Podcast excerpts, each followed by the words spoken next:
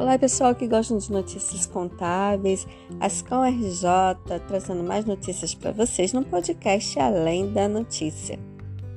Houve sanção presidencial do projeto de lei de conversão, é a Lei de Conversão 147/2019, que alterou a lei que trata do Estatuto Nacional da Microempresa e da Empresa de Pequeno Porte e do regime especial do Simples.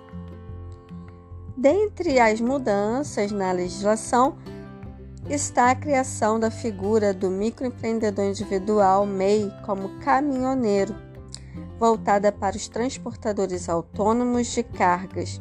Além da inclusão no MEI, o texto define novos limites de faturamento para o enquadramento dos profissionais desta categoria.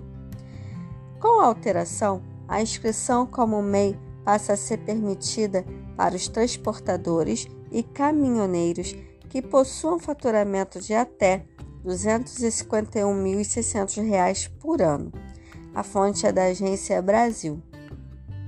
Ascom RJ conectando você na área contábil e até a próxima. Tchau, tchau.